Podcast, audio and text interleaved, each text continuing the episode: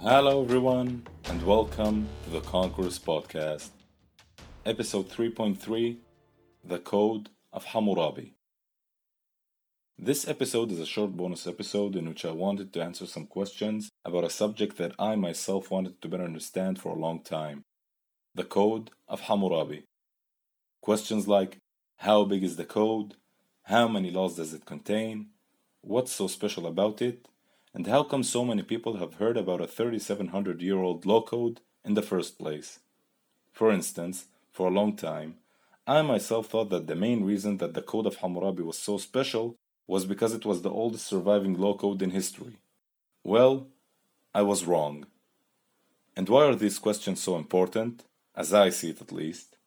It's because I'm willing to bet that most of the people who know or heard of a ruler called Hammurabi know him due to the fact that he was that guy after whom a famous law code is named. And still, other than some facts like that it's old, that it's from Babylon, it's that code with that an eye for an eye thing, most people don't know that much more.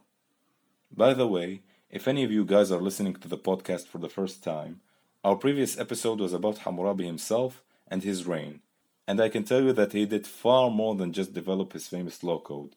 Among other things, he was, of course, a great conqueror. That's why I included him in this podcast. Also, in this episode's description, I've added a link to a page containing the code translated to English for anyone interested. Okay, some background. The Code of Hammurabi, a set of 282 laws, was developed during the first half of the reign of King Hammurabi of Babylon, sometime during the 18th century BC. Although you don't expect a king to be wholly involved in anything, and no doubt many people were involved in the code's development, from reading about Hammurabi and his character, you get the feeling that he wasn't that sort of guy that would simply delegate tasks to other in such an important matter and simply supervise, especially in his early days in which he was mostly focused on internal affairs and reforms. He would have been very involved in the code, dictating the laws, discussing them with his scholars, taking great care in them covering as many issues as possible, as Hammurabi seems to have taken great care in spreading and implementing the code, sending it to as many parts of his empire as possible, and genuinely believing in the justice it provided for his subjects. Now, some details about the code itself. As I mentioned before, Hammurabi's code is not the world's oldest law code. The oldest law code known to us is the code of Urukagina, a ruler of another major Mesopotamian city, Lagash, which predated Hammurabi's by more than 500 years. Another notable law code was the code of Ur-Nammu, founder of the third dynasty of Ur, we mentioned in a previous episode. That code is considered remarkably advanced for its time, as it was the first to institute the concept of fines of monetary compensation for bodily damage. These law codes, and a couple more, all predate the more famous law code of Hammurabi. One thing that they share in common is that all of them originated in Mesopotamia, and no doubt were influenced by very similar societies and mindsets, and each obviously influenced the other. Second, the level of detail to which the code went, aiming to address as many aspects of society, even the most mundane, was unprecedented. I'll give a few examples from the code itself.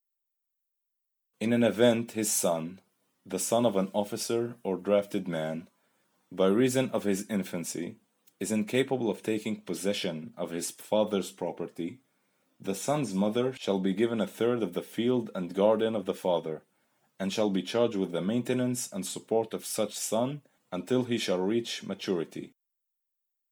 If anyone forces an ox not belonging to him to labor, he is to pay a third of a mine of money in a penalty therefor. Another one is if a workman adopts a child for the purpose of rearing him and teaches him his trade, the child cannot be demanded back again. If the wife of a man occasions her husband's death because of her love for another man, she shall be deemed guilty of murder and put to death. The third aspect of the code I wish to talk about is that although it was written in a relatively direct, plain form, the code was very advanced for its time. It included one of the earliest examples of the presumption of innocence. Also, it addresses subjects like divorce, property rights, the prohibition of incest, mandating an ancient form of minimum wage, and was the first to make a wide distinction based on classes of Babylonian society, adjusting the punishments based on social status and gender, of slave versus free, and man versus woman. For instance, a crime committed by someone of a high status towards someone of a lower status could require less compensation, and vice versa. Above all classes were the gods, an affront to whom was usually punishable by, you guessed it, death. Now for my biggest question. Why the hell is it so famous? Not just compared to older codes, but also compared to other later ones. I don't know about you, but I don't know that many people who would know who Justinian was, let alone his law code, Justinian's law code, which was far more influential to our modern laws than Hammurabi's. What made it so special that so many other law codes, some of whom it was inspired by, are almost totally forgotten, while its fame, or infamy, endured for many thousands of years? The first reason, and in my opinion the most important one, is that Hammurabi, a successful king and conqueror, whose influence stretched far beyond his own city, wanted to be remembered first and foremost as a lawgiver and for his code. He and his PR put a lot more emphasis on his role as a lawgiver than a great conqueror, in stark difference to most conquerors throughout history. And obviously, he accomplished that. We have records that show that for millennia after his death and the fall of his empire, the Code of Hammurabi was widely known and held in high regard throughout Mesopotamia, and its people remembered the mythical king of old, Hammurabi the lawgiver, and even after being lost, it still influenced all the law codes of all empires that came to dominate that area. A personal example, in my opinion, for this fame is that ever since I remember myself, I have known the term an eye for an eye and associated it with some Babylonian king that reigned long ago called Hammurabi, and it's the same for most people I know, even people who don't give a damn about history. The second reason is that the Code of Hammurabi is the embodiment of what is called law of retaliation. In some cases, it really is as simple as an eye for an eye.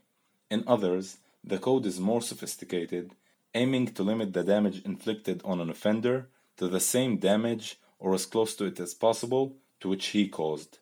To do so, the code had to quantify the damage each crime would incur. A few examples of it from the code any person convicted of the offense of selling property stolen either from the city or the temple shall be put to death, and the person who receives the stolen goods from such offender shall likewise be put to death. Anyone failing to keep his irrigating dam in repair, and through his neglect and laziness a break occurs in the dam, and his neighbor's lands are flooded by the overflow of the water therefrom, he shall compensate the owner of the damaged land for his loss of grain or other property. If anyone betroths his son to a girl, and then the son associates with her, that is, accepts her in marriage, and the father of the son is afterward convicted of having committed adultery with his son's wife, the father is to be bound and thrown into the water. If the surgeon has opened a tumor on the eye of a slave with an operating knife, and the eye is destroyed, the surgeon is to pay half the price of the slave to the owner. And of course, anyone destroying the eye of another shall suffer the loss of an eye, as punishment therefor. Last, another reason that no doubt made it so memorable is the sheer brutality of some of its laws. Laws like, anyone assaulting his father shall suffer the loss of his hands. Another one, if a builder builds a house for anyone and does not complete it firmly, and the house that he has built collapses and kills the owner, then the builder shall be put to death. This law also means that if the collapse kills the owner's son, then the builder's son will be the one put to death. I mean, think about it. If your dad was a builder, and by mistake he caused the death of his client's son, then you have to die? That's one hell of tough retaliatory justice. Even after the death of Hammurabi and the fall of the Old Babylonian Empire in the 16th century BC, the code proved so influential that it endured as a legal guide in that region for centuries. And even as rule over Mesopotamia repeatedly switched hands, both the code and Hammurabi were respected and even held sacred by the people. In fact, fragments of the laws have been found on clay tablets dating to as late as the 5th century BC, and no doubt, every ruler of the area that came afterwards was influenced one way or another by the code when issuing his own laws. Eventually, however, the code itself was lost to history and was mostly forgotten by the world. But just like the sources about Hammurabi himself that we mentioned in the previous episode, the Code of Hammurabi was eventually preserved for modern day archaeologists to discover by an act of war. In the 12th century BC, Shutruk Nakhunte, the king of Elam, attacked and sacked Babylon. As a sign to the high regard in which it was held by kings and commoners alike, a magnificent giant stele on which the code was written in Akkadian was taken with great care as a trophy by the king to his capital of Susa. It was rediscovered there by French archaeologists in 1901, and the laws engraved on it were translated. Today, that stele is placed in the Louvre Museum for all the world to see and admire it and Hammurabi's laws made more famous than ever, with an eye for an eye probably being quoted in every language there is, an achievement beyond Hammurabi's wildest dream. That's it for the first bonus episode of the Conquerors podcast. Thank you all for listening. If you like the podcast, don't forget to rate it and press the subscribe button. Your reviews and comments are most welcome you can leave them on the podcast's Facebook page called The Conquerors Podcast, a YouTube channel with the same name, or on iTunes or any platform you guys use to listen. You can also contact me directly at The Podcast at gmail.com. Until our next time,